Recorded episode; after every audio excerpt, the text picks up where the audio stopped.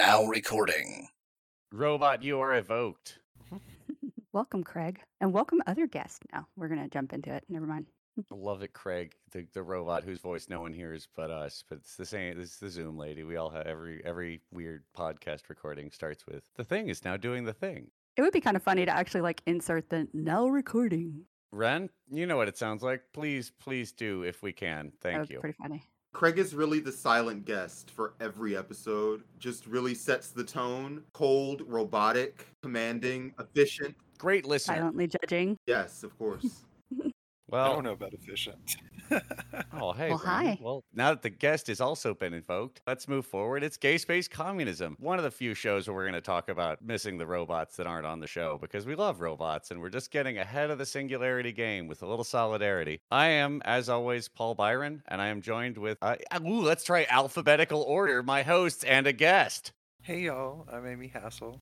Oh, you've really messed this up because when you say host and a guest, do I jump the line as a guest because my You do because in Yeah, alphabet in alphabetical order, Yes. host and a Alright, guest. well- Sorry. Well, in, in that case, uh, I'm Brandon. I'm showing maximum submission to my future robot overlords. I love Craig, uh, and there's no relation to this bot's rise and the fact that I haven't been on any podcasts lately. Uh, I love you, Craig, and let's be best friends.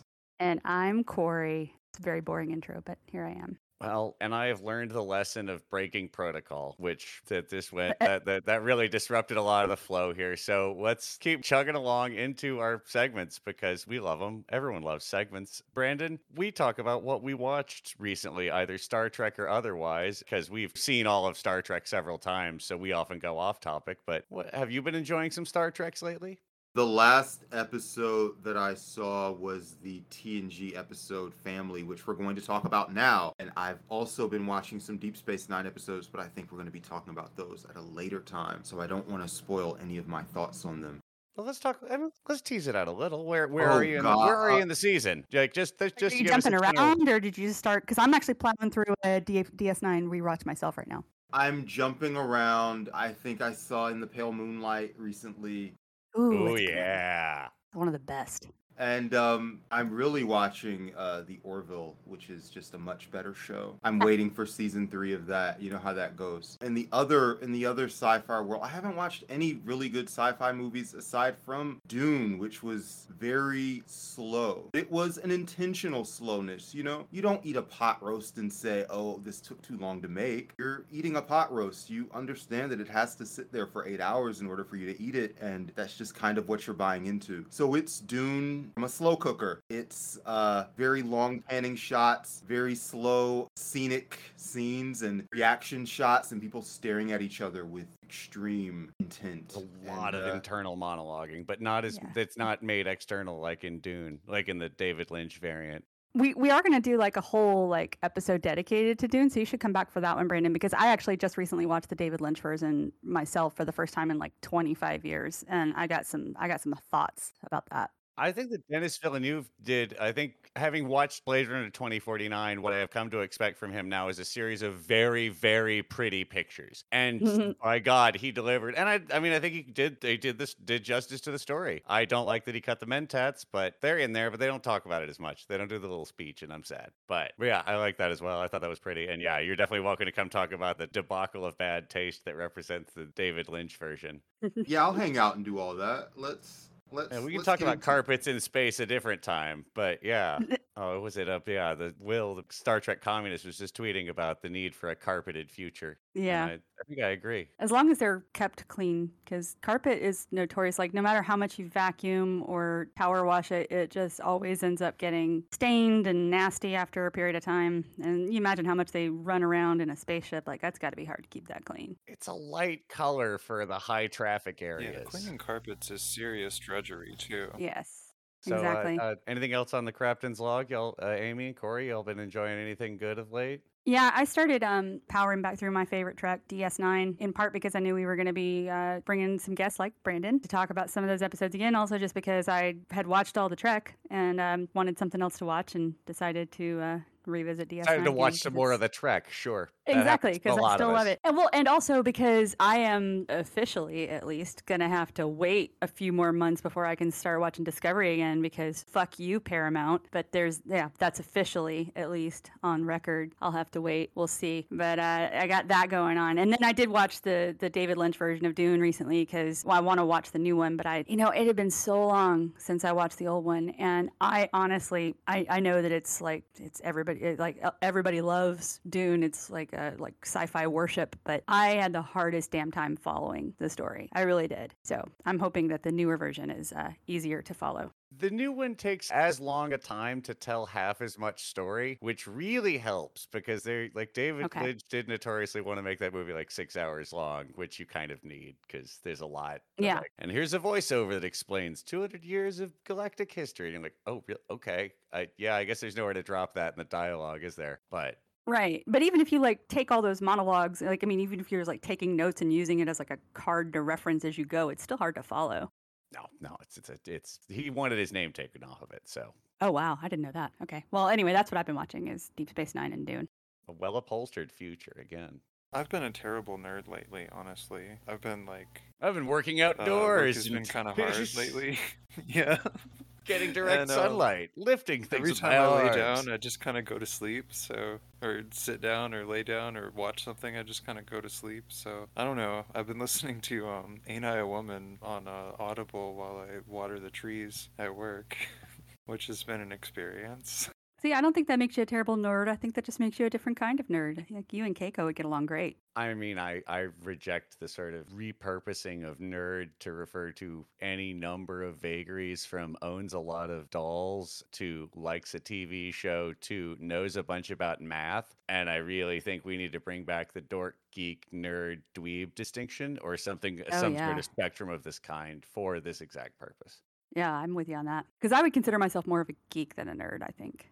See, and this is all insanely fuzzy. It has no. This is while I love it, it is part of. Whoa, look at that! It's a segue. A family of concepts, and much like concepts, Ah. we all have families. That's not a. That's a terrible segue, but that is what we heard. I mean, like, so in the spirit of our recent episode, that Star Trek is a show about feelings. Star Trek is also a show about family, and sort of the way we think of family, and, and sort of what we would like to talk about. I hope is the way that that is shaped by the world we live in and the ideals it lives up to. Because not only is it a show about Star Trek, it's a show about leftist thinking. So yeah, I mean, sort of the family as envisioned by Star Trek and as is influenced by both the production itself and just the lack of capital or sort of how how you structure a family relation both over distance and Yeah. in a different kind of context. And like the distance is really huge. So we can start there because we're all doing that now right? Like everyone has lived their last year and a half over zoom calls Yeah, I've been living this reality for a really long time. So longtime listeners will know that I'm that I live overseas and I've been living overseas for 17 years. Of course, I go back to the U.S. for regular visits, but I have not seen my family in two and a half years because of this pandemic. And you know, my dad passed away a few months ago, and I still have not been able to go home and, and visit my mom um, because the pandemic continues. So. And in case you're listening to this later this is the covid-19 pandemic and not the Right. next pandemic Yeah, that's Oh, true. wow. I can't I can't fall into the mistake of calling it like the you know the Great War. the great war then- yeah like Oh, oh, it's the pandemic to end all pandemic. Yeah, okay, sure. We didn't just Yeah. lose to the tutorial level. Yeah, this is the one you probably know as um, Panny Zero. The one where we all noticed nothing worked. Brandon, are you a nerd, geek, etc.? Are you a lumper or a splitter on this issue? I, I, I really am usually the least nerdy person in the group of nerds, and so I that checks out. just I just scoff whenever these discussions happen. I don't believe in categorizing people, and what I'll tell you is, just as somebody that grew up in Atlanta, you'll find people just have their own private hobbies, and you don't really know what people are into based on just looking at them at first glance. I've known like too many thugs that like Dragon Ball Z. I remember hanging out. I was really good friends with the uh, captain of the high school football team, and um, we hung out like not all the time because we weren't in the same social circles. Because I was like an artist and he was with the football team. But however, he worked at Dairy Queen, and the Dairy Queen was by my house. So when I was going out and would want something to eat, you know, I would go to the Dairy Queen and he would be there. And he loved singing, and you wouldn't know this at school because he just didn't act like that. But if you were like hanging out with him and you know in the back of the Dairy Queen, he always had some 90s love song that he wanted to dance to. And he was a terrible singer, which is why he didn't do it in school. Uh, but he was like, man, you know, I don't, I'm not a good singer, but man, if I could sing, I would sing all day. It would be the only thing I would do. And I think about that story all the time when thinking about like what people are and how to put them in boxes because the box that you put somebody in by looking at them might not be the box that they actually fit in, and it might not even be the box that they want to be in. Yeah. Um, you know, Oh, homie, tell me about it. yeah. Okay, so except for except for the guy in the Ahegao hentai, hentai hoodie, that person is letting you know exactly. that what guy's- kind of- that they're like, no, no, I. It's all on the surface. Like, oh yeah. but exceptions to prove the rule. Yeah, I've started wearing like actual trans flag fucking eyeshadow. See if that does anything. It's gonna get your fine motor control down pat for sure, one way or another. Doing the striping on your eye, uh, yeah, like you're gonna poke yourself in the eye if you're not careful. Please be careful. Eye makeup always seems dangerous to me, but I don't put. I don't like contacts either. Like you don't wake up every morning and touch your eyeball. It seems. It, it does seem like I remember the first time I had to put contacts in. That does seem like yeah, it seems like a I very mean, I'm weird sure you get over it. We get over all kinds of stuff. Yeah. I was shocked at how fast I got used to applying all sorts of weird things to my eyelids and holding them open while I did it. I thought it would take a lot longer. This is among the weird soft skills that are really only passed down. They're passed down orally and in person and through families. So it's a very weird. Mhm. That situation will dictate a lot of what you end up getting a hold of and how your life is, at least in the beginning. Which is, yeah, how quickly you escape that orbit yeah, my early transition suffered because my mother never really messed around with makeup. So Yeah, nobody in my say- family does does good with makeup either. I had to learn how to do it myself. Brandon, you have any makeup tips for the crew? about about makeup advice. I mean, no, no, no. Anything. I mean, no. Like, uh, it, well, uh, it's sort of just the way that these kind of those things you have to learn or are most traditionally taught through the family, right? That anything makeup is one, but like cooking and things like that. Thoughts on these ideas? Yeah, oh man, my I've just so many of my skills I've just learned on my own just because my family was just a train wreck and we didn't always have like time to do stuff. So many basic things in my life I've just had to observe other people and pick them up for myself. My family was really good at going to church and screaming at each other and being sad. Uh, those were our main talents. And so basically everything else I, you know, pick up a book and study it and figure it out yourself. I mean, well, that speaks to the sort of oddity of how we deal with that, right? There are just skills you, you like home ec. We don't do that at school. They don't teach people how to just like run a household, which is a job, right? The 40 hour week is predicated on someone being at home doing a whole other job of maintaining your house. And that's something we used Yeah. to teach in school. Now we don't uh, for budgetary and also sexism reasons. You shovel all the boys to shop, you shovel all the girls to home ec. But once you say, hey, you have to mix these, they're like, you know, why don't we just not do this anymore?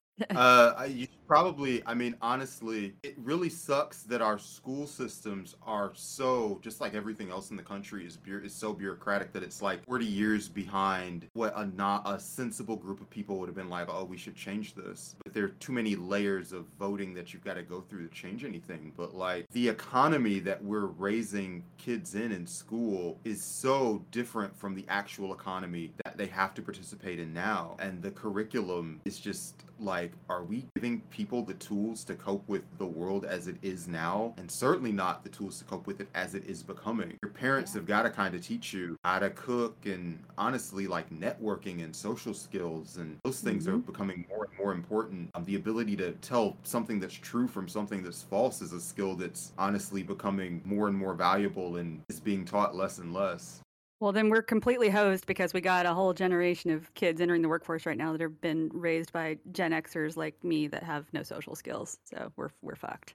Well, and um, I have to say, because I do a little childcare here and there, and what I think see during um, Panty Zero is uh, families are getting closer, closer together, and like sort of relearning to have a have a private language kind of, which is great on one side, but I do think if we ever get to reintegrate, it's going to be harder for kids that did a lot of growing up during these years Yeah. because um, they're not going to be used to the kind of indifference our society offers, and it's going to be tough. It's going to be a tough adjustment. I will say that like the pandemic has we've we've had to learn how to be apart from people that we care about, not just our blood family, but the family that we choose, our friends. We've had to learn how to be apart from people throughout this pandemic, but I mean that's that's what they cope with in Starfleet. And I think this experience has kind of realigned a lot of people's priorities. As much as there is still a lot of political fighting that happens and especially in families like mine where half of us are half my family are like big trumpers and the other half are not. You know i think it it's the the experience of being forced to separate has sort of realigned the way that we engage with each other. But i don't know like we compare a lot of times like what happens in in star trek with military families you know people that get sent on deployment now uh, and fam- either the whole family may be deployed you might have your kids on a floating weapons platform as we've talked about the enterprise or you may be on a on a what's supposed to be a short range mission and wind up thrown into the delta quadrant and, and be completely separated from your family for the foreseeable future. But either way you're spending a lot of time separated from your families and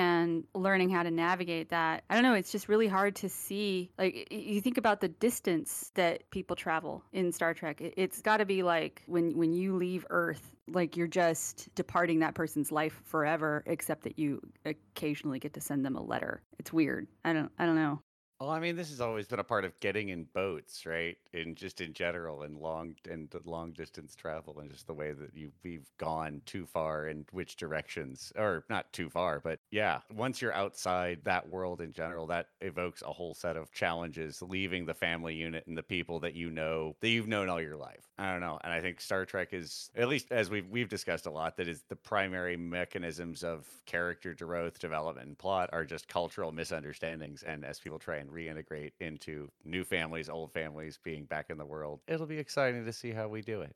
Hey, so um, here's a funny question that might get at get at some family stuff. Um, Bonus points if it also gets at some Star Trek stuff. well, um, I guess it does. I've always wanted the Geordi Star Trek shaver, but um, who taught y'all to shave? My stepfather gave me a styptic pencil and said, "Good luck." No, I, I mean, I was shown how to do it, but yeah, then there was given a styptic pencil, which if you have never used, they hurt like a motherfucker. Uh, it just clots your blood instantly. It just fills it in with a little antiseptic substance, and then I was, and I was very upset about that. Yeah, I was also tortured by my stepfather. He uh splashed some really harsh shit on my shit and just now if you want to do this again, like and he used like a he did like a you're doing a haircut and you're balancing Oh, like the thing. clippers or No, yeah, he used clippers and he used like a really hot little thing to like sear the you know, do the trim. And I had never done that before. He gave me no warning. It was just like, yeah, here's how to do I've it. never done that at all. That's I'd done that like in the past at a barber, and I was like, "Oh yeah, this is not a problem." And I don't know whether he did it on purpose because he was like, "Oh yeah, are you sure?" And then he did it, and I don't know what the hell he did to it it was super goddamn hot. I was like, "Oh, what the hell, man?" And uh, of course, I got in trouble for saying "what the hell." But anyway, yeah, my my my stepdad was a very uh, sink or swim type guy, and uh, he just uh, after that we did that a couple times. Then he gave me the thing and was just like, "Figure it out, son." That was that. It was.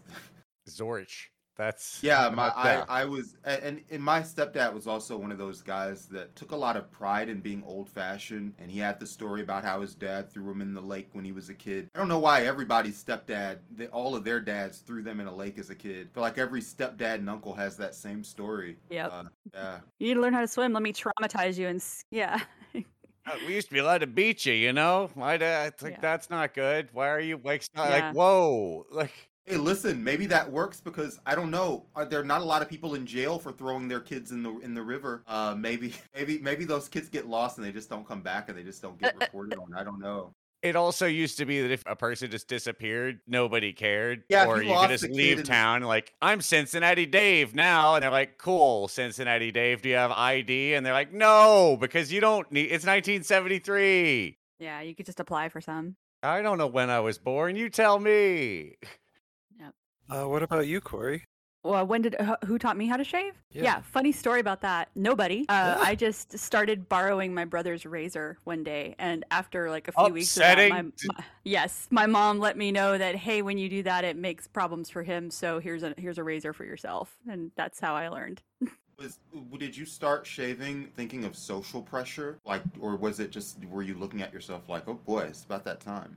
You know what? That was a really weird point in my life. I definitely had a lot of body dysmorphia issues. Then it was like seventh grade. Um, we had just moved. We like I grew up in Germany, and then we moved to this post out in, on a little tiny, tiny island in the Pacific. And so like seventh grade is just an awful, awful time for teenage girls in particular. Just awful. Teenage girls are the worst, especially like 13 year old range, just the worst. And I, so I was already having a tough time, and you know, and you change, like radically change your environment on top of that. And then like all of a sudden, like overnight, I got boobs, and like I went from like 105 pounds to 120 pounds, but it was all boobs. But I was just like, oh my god, I'm 120 pounds. Like I'm like I'm awful, and like I just hated everything about myself. I like went through this whole anorexic phase. I was working out compulsively. Like I was just doing everything because I hated everything about how I looked. Which So- is wild, because if, Yeah. if you said like, oh yeah, no, she's ten percent boobs, Yeah. almost everyone you could think of like, hell yeah, that's yeah, this is of interest to me. uh, which is yeah,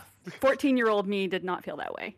sure, and yeah, I don't feel that way about fourteen year old anyone. But that being said, it's just an odd ratio to be complaining about in the co- just in that way. Which, Yep. but yeah, that's how bodies work. They're weird. You feel weird about it. Yeah, I can really tell you. I think just everybody, and you know, I've dated a wide variety of people, and all of them are talking about they've got some deep insecurity about just any random part, like, and things that, you know, you wouldn't care about or think about yourself. Oh, yeah. You know, you date a tall girl, oh, I was so tall, I hated it. You date a short girl, oh, I was so short, I hated it. Yeah. You date, It turns "Oh, out I had the everyone just wrong haircut." hates being an adolescent because you learn about hating yourself then. Yeah, That's the first exactly. Time you really encounter it.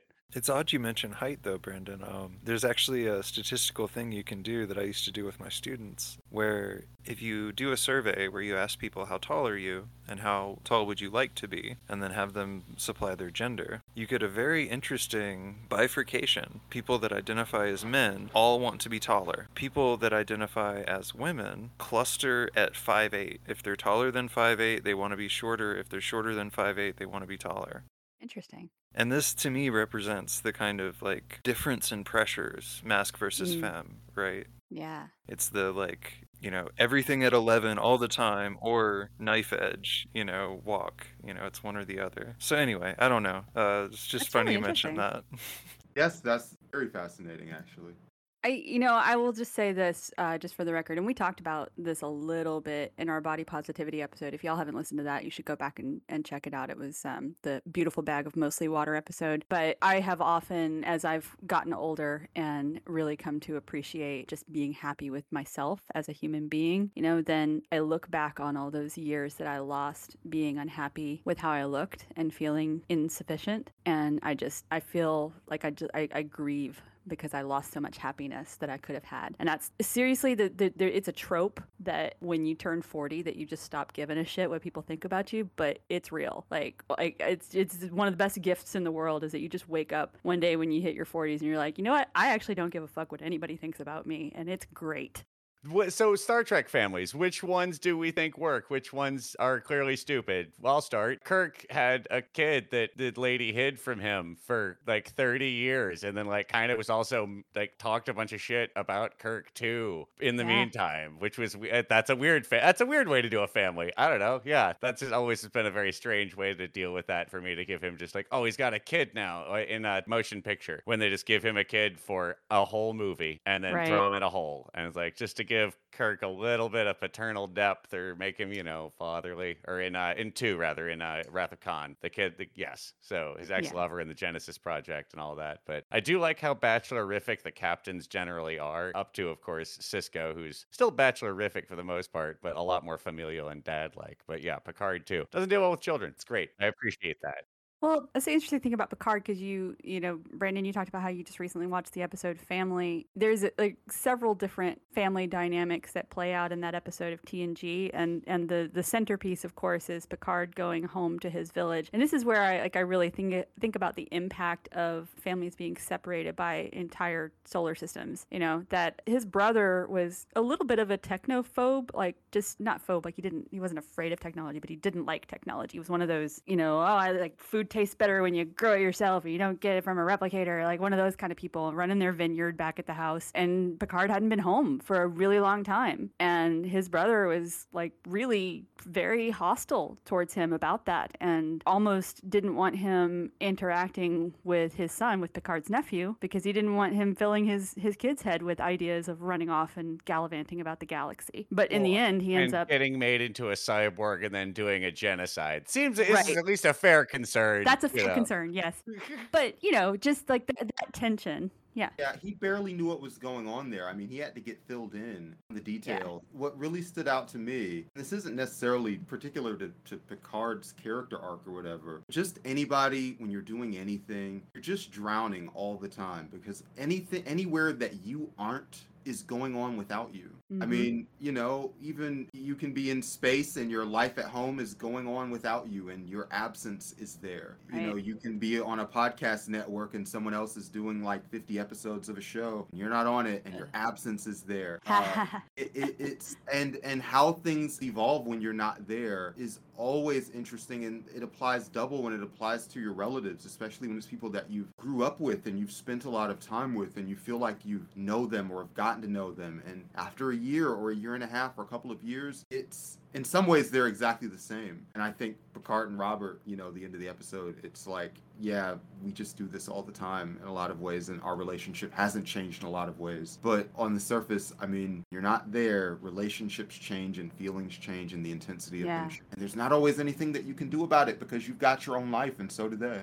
Yeah, like so for me, going to work overseas when I first went overseas in 2004, I don't know, it was like maybe maybe like 7 or 8 years after that. At some point my sister was just going through a phase where she was really hurt and upset that I had been away for so long and, you know, it, for the first couple years like a lot of people kept asking me like when are you coming home? When are you coming home? And eventually they stopped asking that, but my sister went through this phase where she was just really upset cuz I was missing out on my niece growing up. I was missing out on my nephew growing up. I have two nephews now, one who I've, I've only seen in person like twice because of this stupid pandemic. But she told me that she had confided in my mom that she was really hurt that I was away all the time. And my mom told her, and this hit me hard.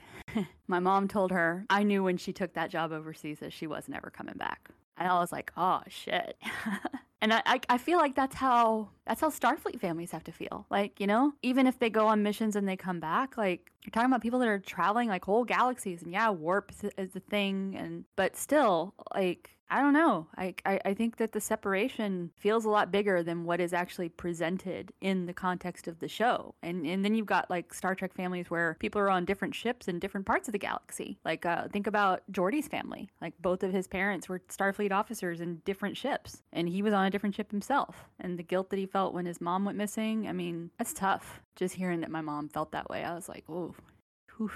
I mean, I wouldn't take it so rough. Uh, just to speak to my personal history, both of my grandmothers were from rural Georgia. See, and they got me this mid Atlantic nothing accent as a prize because they didn't care for it that much there. And they both married Air Force dudes and said, Get me the fuck out of here. And they Right. did, right? One, depending on the way that that worked out. But yeah, like as they both said, Okay, cool. We don't live in meh and er, Georgia any, any longer. And with good reason. I've been back there. It's not fucking awesome. I mean, right? The family reunion is not great. And I, I don't know how progressive one half of my grandmothers I know were extremely progressive for the time at very least. And so living out there was definitely not going to make them happier and better. And I think you can see that. I think people who live like I mean, depending on where you live and where you feel like it is, you're like, oh no, this kid can't fucking hack it here. They're not gonna yep, they're out. They're gone. They're definitely gonna bail because they nope. They're like they live in dipshit Indiana and love to dance. Yeah, we gotta get them to some kind of state university or somewhere with an auditorium. I don't, I don't know. Indiana. Oh, and that manifests in all sorts of ways, right? Uh, but I, I just picked that example out of the air. Hmm. I wish there really was a town called Dipshit, Indiana. Oh, that rings a bell from my rural upbringing. Donate to our Patreon. We are trying to get enough funds to buy an abandoned town in Indiana to rename as Dipshit Indiana and start a leftist Star Trek oriented commune. I tell you what, if we do get a town, if we do get our own town, dipshit Indiana, for that, I will move back to the U.S. See, it's all about being able to set your price. That's good for Rangy logic, folks. And this doesn't have to be a big city. I mean, it can be just three sticks of mud. Uh, and as long as there's a city hall where we can pass proclamations and stand ab- above our domain, I think that's good Post enough for all of us. Gotta have a post office. I was Gotta have a for a post post office. office and running water, but I like your style. I like the the emphasis on pomp. That's my kind of Wi-Fi. we need Wi-Fi.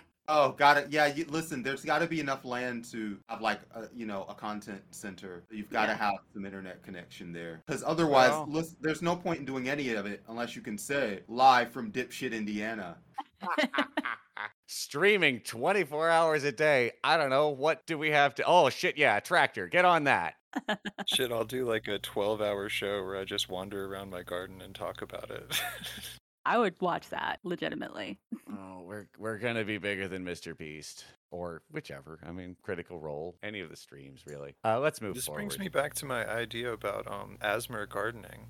Just the sound of the snips cutting the flowers. Well, yeah, you just you just have the mic real close, and you're just like, okay, so I'm just gonna give this plant just a little bit of water, just just a little bit.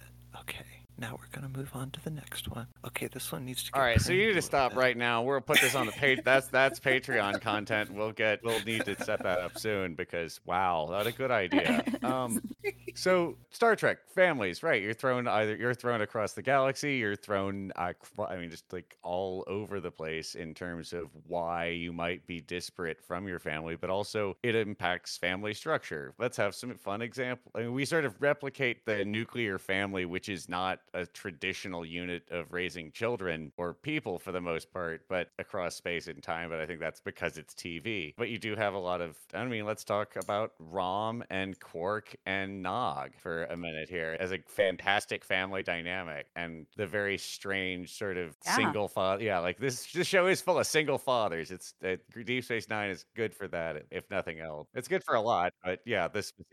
That's true, man. Worf, Sisko, Rom. Yeah, a lot of single dads. Worf is a single quote unquote father. Well, no, okay. Let's talk about my man Worf for a minute. Like, we all agree, like, the, he leaves some things to be desired in the warm and fuzzy parenting department. But you talk about a guy that got a shit start in life, man. His whole family was slaughtered in a battle, or, at least he thought they were. So I think one of them ended up, well, his brother, of course, ended up being um, They alive. retconned and- it a few times to make. They the did, work. but you know, but for as, as far as he knew, his whole family was slaughtered, and then he was raised by humans on Earth as part of a, a blended family because they had a he had a, a human brother, uh, adopted brother, who uh, he had a lot of conflicts with, but also had like a very loving, close relationship with growing up. Um, we we meet him in in TNG, and then you know he ends up having he takes family responsibilities very seriously. That's why after he mates with K'Ehleyr, he wants to go ahead and and like make it official. And she's like, "Nah, I'm good." And then she goes off and has a kid and doesn't freaking tell him. And then she shows up and she's like, "Hey, here's a three year old. Okay, I'm gonna die now. Bye." I'm like, that's like. Come on, man. Like, he was not prepared for that in any way. He had no idea that he had a kid, and he was like really thrown into the deep end with that. And no, and then he discovers that he's got a brother he didn't know about, and you know, and then he gives his brother a lobotomy. But those are other problems. It does speak to the ease with which, in the Star Trek future, a single mother can just have and raise a child and continue to live her life without any other assistance and input. Which Yeah. I think, I mean, let's try on trying to suss out some of the more appealing utopian aspects of Star Trek while we discuss broken family relationships and weird, weird. There's a lot of, uh, I had a kid and didn't tell you because you get one of those in Voyager also. Yeah, yeah, exactly. So, I mean, I think with all the things that were stacked up against him, I think Worf can be forgiven for some of that. And and also there's a it might even be the same episode. Is it the same episode, Brandon Family, where he his parents come onto the ship? I know it's an episode of TNG. Yeah, that's that's the one. His parents come onto the ship and uh, yeah. He's he's gotten a discommendation and he's feeling just very ashamed of himself um, and of course is trying to be stoic about it and his parents are very enthusiastic to be hanging out with their big shot son and they're Yeah. going through that I mean, he's and he has like a very like tender relationship with his parents. He loves them very much, his uh, his adoptive parents. And I think that I don't know, it just he he went through a lot. He went through a, a ton of trauma as a kid and never really had a chance to properly adjust to that. And I think with everything he had stacked against him, I think we have to give him some uh, some space for uh, his lacking in parenting skills. Although it's not a complete excuse. Yeah, and I, I, you know, the parents also mentioned that during the episode. It's just, you know, there aren't other Klingons to lean on for this this kind of thing, and he had to make his own cultural whatever. He kind of had to make those determinations of where he fit into the culture for himself, and it wasn't really something that his parents could really do for him. Besides, continue to give him that kind of support to lean on, and him being somebody that didn't want to be seen doing it, it made for an interesting dynamic through the episode. Which it kind of makes sense that he would end up choosing a career because he was the first Klingon in Starfleet. You know, you would think uh, some, somebody that grows up as kind of like a fish out of water, you know, that he would uh, choose a career like that where he's the kind of the lone wolf fighting his way through being the first to do something like that. It, that makes sense. And ultimately, also probably the best place to not get looked at like a goon everywhere you go. I'm sure people try and be chill about it on Earth, but yeah, Well, yeah. there's not. I mean, like, there's not that that is a mid Klingon war. It's pretty reasonable that, like, I'm sorry, what, what, who, who, who's this? And that's you know upsetting, but you at least Yeah, if you're Yeah. if you're on Earth, you're being looked at like a space alien. If you're working with other Klingons, you're looking like a human. You know, this Mhm. is is normal cultural stuff. So this was somewhere where he could be his own unique thing and kind of had to be by default. And he could kind of again kind of define he had more room to define himself, which is kind of ironic because it's a navy. Yeah, yeah, I when you look at his character in retrospect, you can say, you know, it was important for him to have room to define himself, but also he's also somebody that is very intense about living up to this definition that and as, you know, you get more familiar with the character, it's kind of his own definition that that he's just kind of assigned to his culture. Dare I say it? He's trying to live up to a social construct. but one that Klingons don't live up to, too, right? Right, That, that right. he's like, oh, he is. He realized that the honor that he thought he was chasing is essentially an empty, yeah, Not as he said, a social construct, and no one's really doing it. So now you got to figure out your own way. And then he does a coup later, but he also does a terrorism at the brothel planet. So it's a question of like, But they act like they do. Like even though they don't actually do it, you know, it's like certain countries where uh, alcohol is illegal, but all the people that run the country still drink. It's like that. I'm not going to name any particular countries, but you know, and we'd have to beep them out if you did. Nah. So, no, it's it is a wild sort of I don't know. The more you emphasize family, it strikes me often that the worse your relationship to it can be. I find that's often a very, at least an odd paradox that we don't. That I'm working on how to connect to Star Trek in my brain, but let's go with through that sort of disparity between the lived experience and the ideal that you see. I mean, in dealing with Starfleet, right, and in dealing with Worf, his journey towards honor, and Starfleet's internal and sort of personal reckoning with, oh yeah, we got some bad admirals around here that are willing to very much do a genocide if you want. Oh no, they're gonna do it. Never mind. Not if you want. Do it. And finding a way to figure out how to make that work. I don't know how to navigate this sort of ultimately personal space. Like, I would have been interested to see if there were any, like, thinking about political divisions. I'd be interested to have seen a storyline where somebody joined the Maquis and we got to see their family grappling with that, you know? Uh, this would have to be kind of early in the era of the Maquis because they were, I mean, I remember watching that as a kid, and my mom was really more into Star Trek than I was. Remembering how seriously they took the Maquis when they debuted, and then as the show went on, they were just like, you would have to remind people that you were even, oh, and I'm the Maquis, you know, and we've got our own little weird cultural thing. And, oh, yeah, I forgot about that. That was from like last season. Yeah. No, they take a protectorate kind of view, like, oh, we can't let them get murdered by the Cardassians. Is really the the t- from uh, like a real threat to, oh, we got to make sure these up these little upstarts don't get themselves in too much trouble. I actually, I literally just watched this episode on, or it's a two-parter called "The Maquis" in uh, Deep Space Nine, and like, there's a very good reason why they took them very seriously. Their introduction to the show was blowing up a Cardassian freighter. Like, their entrance onto the scene was an act of actual terrorism. So you get it. But no, I like I know that several times they have discussions about like whether or not people kind of sympathize with the viewpoint. At one point O'Brien, Mr. Working Class himself, says that he thinks that they have some valid points and he sympathizes with them and it'd be interesting to see if there was ever a storyline where they um, like I don't know if they ever did like a short film or whatever. You know, some kind of storyline that shows a political divide within a family like that you kind of see it in the way that uh, Sisko and Jake's break on whether Jake is going to join Starfleet, but mm. Sisko ends up being extremely supportive of this decision for the most yeah. part, despite some disappointment. He's like, "No, dude, I, I love you. You're I'm the best father on television right now. I have to support this decision." I'll tell you who's got some like really rigid and very bizarre family customs. That's the Cardassians. Because the Cardassians are supposed to be all about family, big on loyalty, like do anything for their kids, but at the same time, like they would sooner like leave their own children behind to pretend that they were orphaned than to like accept the the public. I don't know. It's there's like a whole public association with uh, having having kids that you're not supposed to have, like Gul Dukat has that daughter as uh, Ziyal, and you know that's a dishonor because she was. I think that was forbidden for a different reason, but yeah, well, no, I mean it's still fair.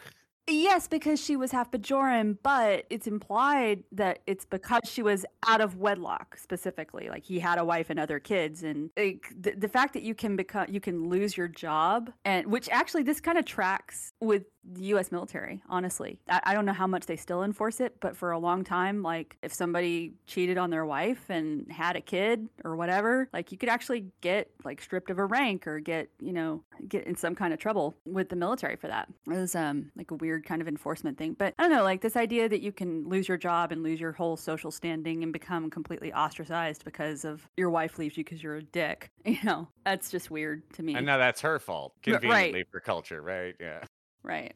Well, the way we do these is very much. I mean, the econ- taking the economics out of families is. I don't know if that's the right way to approach it, but I know that there is a documented sort of rise in sort of use of the nuclear family to create independent economic units where there were not necessarily split ones. Like the idea of like, oh, if your uncle owns a ladder and you know him, you don't have to own a ladder. You can just call him, have him come by with your ladder or with the ladder, and that really isn't it doesn't encourage the sale of ladders, right? Um, and this atomization mm-hmm. might not be a, an intended effect, but it is certainly there is some documentation of using it as an intended effect. But in other situations, it seems to be a product of the way we're living, right? And finding a way to reintroduce space for those relationships, which I mean, that's all also just fewer hours working a week because that's when you the other time you would spend hanging out with your family if you liked them. Which uh, everyone going back to your wanting to go back to your office, you don't. I know you don't like your family. It's fine. I think they're fine. Yeah.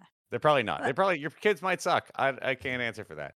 I'd be really interested to see how see more about the inner workings of Denobulan families because we we know they're poly, we know that they have multiple spouses, but like do they all just live in like one gigantic house or do they split their time between multiple houses? That would be interesting to know. And if you had like a Denobulan couple on on a starship, like how does that work? You know? Well, they do run into Dr. Phlox, who, like, his wife tries to fuck Trip, I believe, is how that plot yeah. runs. But, like, she is just lives on a different starship doing a completely other thing. And they have, you know, it's like a network of dozens of people. And, like, she doesn't seem to live with any of them and doesn't, right. no one else is there to come hang out with them. And she, I guess, is married to a bunch of other people. Maybe they just don't know the word friend. Yeah, like like is it is is that only after the kids are grown and the nest is empty or is like does that work when the kids are being raised? Like do they raise them in shifts? Like how does this work? I'd be really curious. That's why I wish Rachel was here to talk about this. Welcome to Ismati 3, the Denobulan effect. No, that's I don't know that that's a thing, but I'm, I'm, almost certain that this is addressed in the novels. If someone who knows a lot about them wants to come on and tell us all about Denobulan family life, we actually might welcome that. You might get a slideshow. We could figure something out. I will be hunting for a Denobulan romance novel to read for homework. I really like that. I love this segment. Um, so I, if you're happy to do it, then I'm happy to hear you tell me about it. We may have to um, dive into fanfic to get there. Though they put out a lot of those novels, Amy. You might, you're probably gonna find something. I bet a Denobulan Thanksgiving would be absolutely crazy. Like, how many deranged uncles with bad politics would be there? yeah. I don't like how, you, how your cousins mixing with them earth folk. They stink.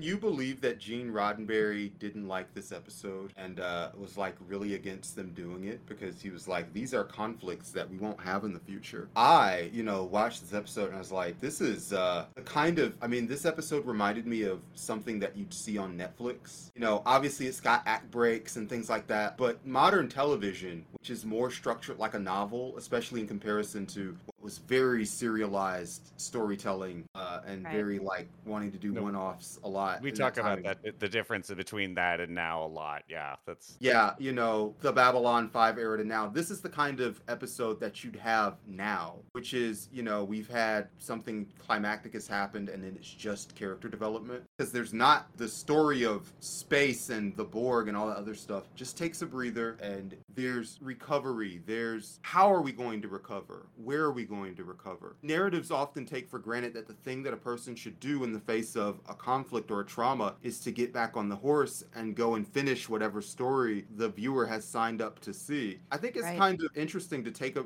for for a character to take a breath and say, "Hey, maybe I'm better off going back to my real job on a boat since I've been forcibly converted by some weird hostile bioorganic technology. Maybe I should just get away from that and go back to my real life." And we know that he's not really going to do it, but it's it's nice to see a character at least like think about the ramifications of doing that. And I think the show took the idea of Picard retiring or leaving or transferring with maybe a little bit more seriousness and dignity than most TV shows would. That would maybe be more impatient, like a movie, to just get our character back into the action and back doing what they were are being paid to do by us.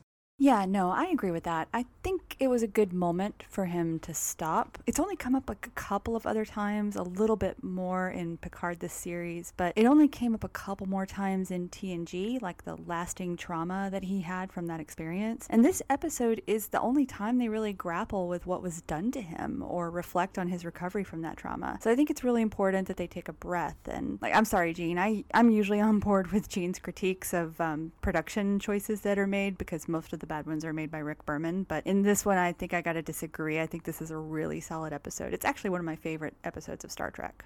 We're never gonna evolve beyond being mad at our siblings. Um, no, never- like family's always going to be family. Yeah. Yeah, you're never going to evolve beyond missing your family when they go across the world or across the solar system or whatever it's going to be. You're never going to evolve beyond, you know, wanting to live up to your parents. Absolutely. Yeah, no, it, it just, it was a very, and you know, sci fi often says, oh, it's really about the human condition. Science fiction just loves to do But the, here was an episode that was extremely directly about the human condition. And uh, Uh, I think it benefited from that. Well, and there's another aspect of this episode that we haven't touched on yet, and that is Wesley getting to meet his father in holographic form. That was really moving because you know there's a lot of a lot of people like to shit on Wesley. I love him. I think he's a great character, and I think the uh, the actor is is wonderful. I think he got misused by the writers in a bunch of different ways, but I think you know he he as a young actor brought a lot to the role, and uh, and it really showcased in this particular episode. It was obviously very emotional for him to you know see this very personal message from his father, and his father even like in the holographic recording is like you know I don't know where you're gonna be when you see this. I'm I'm hoping that you know maybe you'll follow me in in my footsteps and you'll be wearing a uniform like this. And Wesley like starts tugging on his uniform, and there's like a whole thing. Of course, he ends up in we know later he goes down a very different path, but we wouldn't have really been able to appreciate the the weight of that decision of him dropping out of the academy and going off to become a warp lord, as uh, Paul has, has described, or warp god, as Paul has described him. We wouldn't have felt the weight of that decision as much if it was only about his relationship with his mother. It's this idea of having to, like, I- I mean, I, I was fortunate to grow up with both parents, but I can only imagine what it's like to constantly be evaluating your life against a parent that you never got to know and wondering if you're living up to and honoring their memory. That's got to be heavy. I think one of the other times they unpack that reasonably well is, and I think this is like got big stepdad energy, is when Wes Crusher yells at Picard about killing his dad. Yeah. Uh, That's a good it's one. like I think it's what the there's a, there's an episode where a child loses his family and he starts to emulate Data. I believe is like to like oh an emotionless robot. This is a relatable and like way preferable condition to my experiencing and dealing with my recent trauma event. And ultimately, yeah, but Wes comes in and gives him like yeah yeah I'm was super pissed at Picard for like a long time for killing my dad. You know maybe Yeah. not literally, but he was angry about that outcome, which was ultimately not necessarily Picard's fault, but that anger still resides and like that had big stepdad stepdad energy for me, despite not Yeah. really having that bad of a transition and sort of problem in terms of that experience. But it was like, oh right, yeah, no, I do have. There is some underlying shit here. I am still a little mad about this, aren't I? Whoops, kind of shoving it down, like what? Because it's not profitable to pursue at points, right? Sometimes like, oh hey, what am I gonna do? Then scream at someone who still owns the house I live in for no rent? Fuck. All right, I'll let this Right. fester and just like come back to it later. Maybe do some soft estrangement, which is when you just don't call him or talk to him. You don't make a scene about it. You just don't. It's way easier, gang. Let him fade off into the distance. So as, as Brandon said earlier, relationships change and your priorities and interests change, and you can just let that happen. No need to make a fuss. Absolutely. I've tried to force relationships with family members that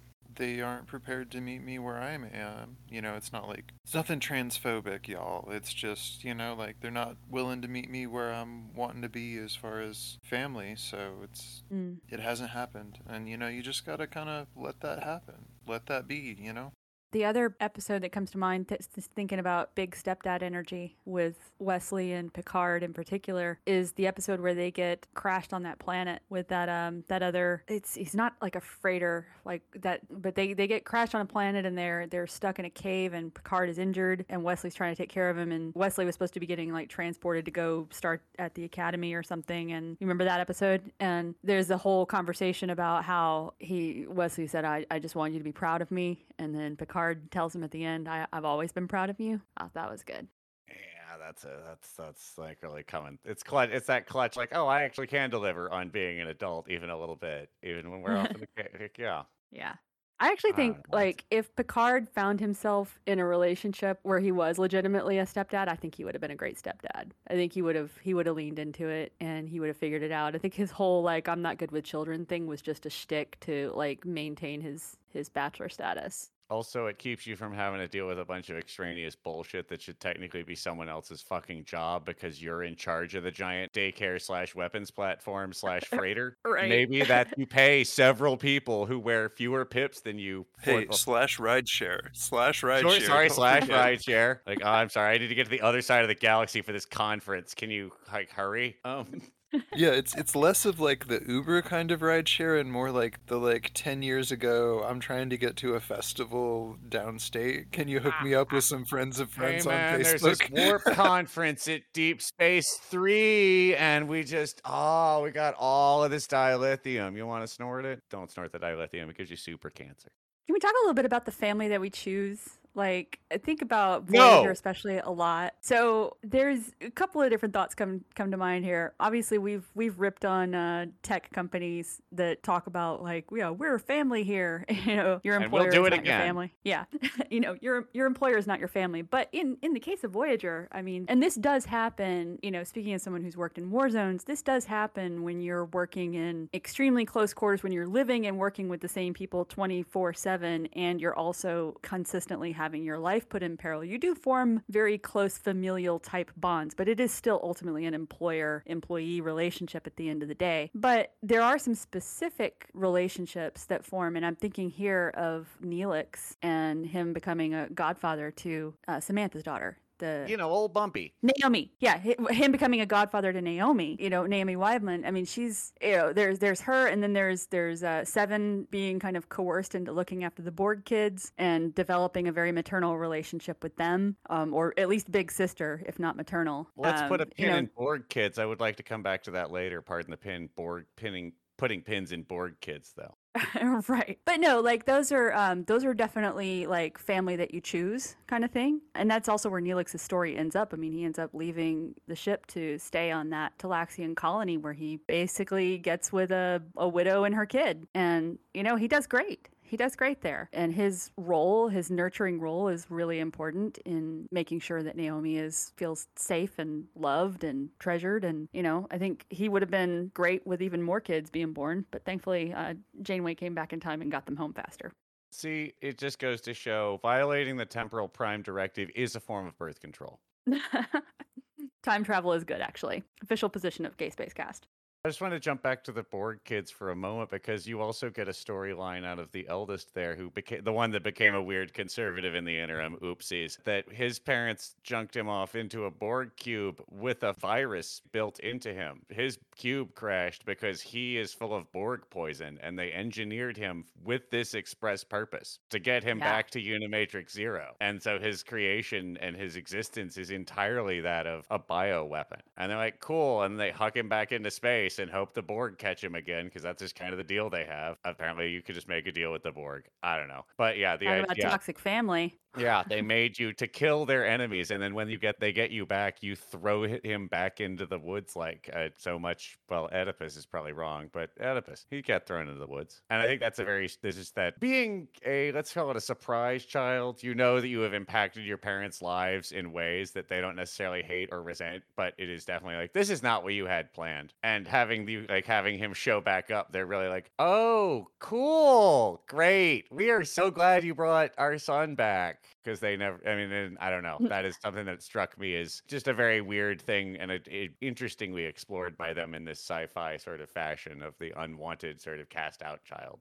Also, like if you've ever, if you've experienced this yourself, if you're listening, or if you know somebody, like I, I definitely have friends that fall into this category who have had to cut off all contact with their families because of how toxic those relationships are. And then the family that they choose becomes just immensely, im- i- i- as important or more important to them than any kind of blood bond might be. I mean, that's, that's exactly the dynamic that Icheb has with Seven. Yeah, and you know, heading into the holidays, you know, this can be a tough time for people. So just want to say, you know, if you're not in contact with your family, I'm your mommy now. again that's a separate patreon only level of content amy's your mommy now it's right up there with asmr gardening at the top of the list alphabetically also in listenership I will forever volunteer to be uh, the cool, irreverent aunt who shows up with great presents and teaches you how to cuss and basically how to break all the rules. That's my job. Hell yeah. i'm the uncle that will come get you out of jail no questions asked Perfect. See, this is a family that you should choose because we're cool as hell. Well, so it's about time for us to kick around our general purpose game segment because we try and leave on funny stuff because, you know, otherwise it's a sad show about our family trauma and the coming dystopia. While we try and imagine a better future where you can just have as many kids as you want and run around the galaxy having them without really having to suffer a huge amount of economic or otherwise consequences and you're not pinned to your family for support and have other ways that you could live your life absent that network of forced connections. Maybe find yourself your own connections you want to live in. And that brings us to the game, which is pick your Starfleet daddy. I mean, yeah, let's let's let's build you a family of Starfleets and because we've played Worst Dad. I don't necessarily need to see like a daddy, but I want to see who who who would you like to have had raise you? Because the other the other question could have been who would you pair to raise you and have you come out the way it is, which seems like it's going to be harder than you'd hope for. So who would you like to Yeah. have raised you in the Starfleet universe? I'm willing to go. We'll say we're violating the temporal prime directive because that's fun, and you can take from whatever series you like. I want to bar any canonical existing relationships because blended families only, baby. Oh damn. Well, I was just gonna say Worf's parents. oh, Like, I oh. feel like Oh. if I, I feel like they would be perfect. If I wanted to Yeah. transition in high school, they would turn into the most like enthusiastic supporters of that ever. I mean, I think Julian Bashir's parents would actually be the most supportive because they have a history of genetically altering their children before, or, you know, in ways that were necessarily not necessarily approved of by society. So you could like, yeah, there, there you're, ga- there you're in. Like, It comes with extra baggage, though. oh, sure, no, it doesn't You know, seem I could drop all the weird medicalist language and just be like, "Yeah, p- yeah, folks, I'm gonna biohack." no, I, I think that's a solid choice, Amy. I think uh, Worf's parents would be incredibly supportive. Uh, they're just lovely people. And the judges are telling me that that's allowed because Worf is indeed a member of, is a member of that family. So you're you're full in. For me, I, I, I think I got to go with Sisko. Like Sisko to me is still, and I know Paul, you and I've had this uh, this argument about whether or not Sisko is a, a good dad because of how the show ended. But I think Sisko is a great dad, and I think he would be a great father. I would pick Sisko. I was actually going to jump in before you guys all did that and disqualify Sisko because he's. I think he's Ah. too good of a. of- I think he's too obviously good of a dad. I think we would all agree on Sisko being. So I think we should all pick someone else besides Sisko. Okay. Yeah, the only reason you don't pick Sisko is because I was thinking I don't really want to get raised in a war zone. Ah, all right, that's fair. Well, That's your fair. Dad, your dad left to be space messiah. He left you this dollhouse. So who who else who else we got? All right, so I'm just gonna do it. I want Uhura, and I am gonna I'm gonna go full on TOS. I want the Uhura Scotty relationship that was teased in the beginning of Star Trek Five when she shows up and gives him a little bag of crinkly whatever. When he's like, "Oh, I know we were going on a date, but I had to fix all the whatever bullshit," and she just shows up like, "I know, and that's why I love you." And they have a little bag of space snacks on the bridge. I'm very here for that relationship, and much prefer it to the Spock Uhura ship that seems to have gone forward in a lot of the uh in terms of like the the Kelvin universe and I think elsewhere. yeah. Is it shipping if it's part of the fucking canon? Well, it's not. It's not. In fact, part of the can that they just hang out is kind of the uh, is the scene, but it is only sort of poked and hinted at. But I'm also going to say, fine, I'll take seven of nine and data. Um, So are we picking two parents? I thought we were only picking dads. I mean, you can pick who. I was going to give you a whole. I was offering leeway in terms of blended families, so I was going to give you as many parents as you feel like you need. You could be raised by the DS9 polycule if that's what you feel is necessary to contain you and shape you properly.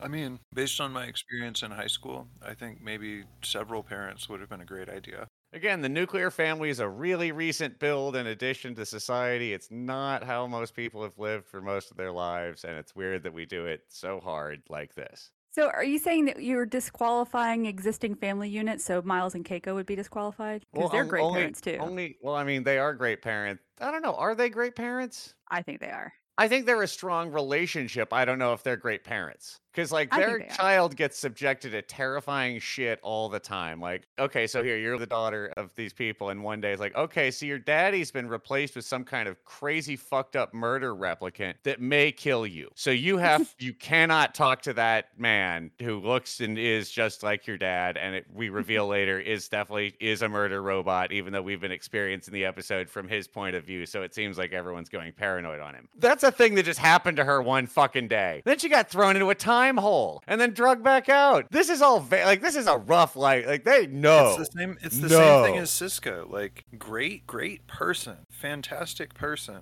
but not choosing the best environment for children. You know. That's it. It's not necessarily bad dad. It's bad choice of situation. He does. He does send Keiko and the kids off a good bit when things are going down. Yeah. So you got to give him that. I, I don't have really great answers for this, only because it seems like every Star Trek character is either a bad parent or has bad parents. There aren't a lot of, I can't think of many healthy parental relationships in Star Trek. And as I was sitting here thinking, my pick is Captain Archer from Enterprise, who he had that dog, and he was really nice to the dog. Now, I don't remember the show super well because there was a lot of time travel stuff going on. They were trying to introduce suspense because, you know, the show was a prequel, so they needed to tease that they might mess with the timeline. And I didn't watch the show enough to know oh, how Oh, no, much they this is- messed with it. There's the greatest goddamn line where he just looks right at the, he's like giving a speech like if only there was some kind of rule or directive that could govern my in, my actions in this situation, I would follow it. But there isn't. And like, oh yes, I okay. Just say you're gonna do whatever. Like If we're going to violate the temporal prime directive, then I've got a pairing that I would love to see that hasn't come up yet in, in any of our episodes, and that is Phlox and Lwaxana. shit. All right, would that and would that be just like I feel like between your dad being a weird zookeeper brief guy with I'm mild an animal ethical rescuer. That works for me. and Lwaxana Troi, the world's most manipulative catty old lady, you are going to come out of that emotionally damaged in ways that I will probably find very amusing. I'm going to know how to have fun and I'm going to value the life of animals and lesser creatures so that I want to help everybody. Yeah, I think that's, I, I'm coming out of that great. And you can go through life knowing that your mother fucked Q. exactly. Exactly. And almost Odo. I, Lwaxana and Phlox would be a great pair. I I agree. I yeah, I think that's you're going to be a fun kid. Let's get you set up in the time hopper. I think the uh I think the one we'll never see is Michael Burnham's parents, of course, from Discovery. Well, we see a little of that, but mostly they deserve to die and then show up as a MacGuffin and then die again. That being said, she doesn't die. It's She a becomes- weird family relationship. I mean, you know, talk And then about she like, shows up and then she's a truth ninja. Right. I mean, like, talk about being separated by distance. Like, they're separated by the space time continuum. It's crazy. And still, still comes out with like a toxic relationship on the other side of that. It's weird. So, well, they all. I think that is one of the things that Star Trek does show us is that even in the future, family relationships can still be toxic. Like Mhm. Gene didn't like interpersonal conflict in the way that we see in family, but you definitely do not. You never really see a lot of great relationships with dads, and in general with family. Like look at uh, Admiral Riker, who had to put on a special outfit to get beat up by his dad. Or, uh, but he turned out to be know. a great dad. So, shitty dad, if you had a shitty dad, you turn out to be a pretty good dad. So, I bet Andrew would be a great dad. Or, so not, not Andrew, Alexander. Alexander would be a great Oh, dad. He's definitely gonna. That is the most accepting father you could possibly have. So I think I'm gonna rewrite my. I'm gonna yeah wipe my answer from the board and write yeah Alexander Rozhenko is the kid for me. Thanks. um.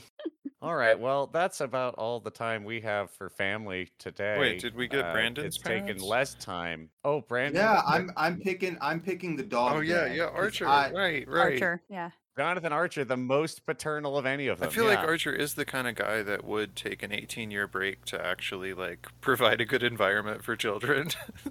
It's like, hey, you know what? Because we have extended lifespans because of medicine and stuff, and because most of this work can be done by an old person in a chair, I'm gonna go raise my kid on, I don't know, somewhere cool. Uh, well, that yeah. So having having reached the conclusion of this family reunion, um, it leaves us only to throw out some plugs and things. Uh, we'll take ours, and then we'll give Brandon the space to say the names of things he's liking and doing. But I'm at hashtag subtext on Twitter, and we are at Gay Spacecast on Twitter. And you already know where to get the podcast. You're listening to it. There's other plugs. We'll figure it out. The Not Safe for Wonks Empire still exists. Yeah, the Empire still exists. I've got no plugs because I'm constantly working on stuff, but none of it is quite ready for the public. We're revamping the website. We're doing some nonprofit stuff. We're just do, I'm, we're just doing a lot, and you'll see it in the weeks to come. Building infrastructure all the time. Brandon, you and I need to talk because I'm working on another show too, and I, I need to get you on. It'd be fun. Sounds good. I'll be right there. Yeah, so uh, you can find me on Twitter at CM Archibald, and I'm obviously in addition to this show, I'm, I'm working on another show. It hasn't started coming out yet, but I'll I'll be ready to plug that when it hits the air. I've been Amelia Rosette Hassel, and that'll be a Hassel on Twitter, which is two S's and four A's. Um, figure it out. Love y'all. All right, thanks everybody. Space the rich, everybody. Space the rich.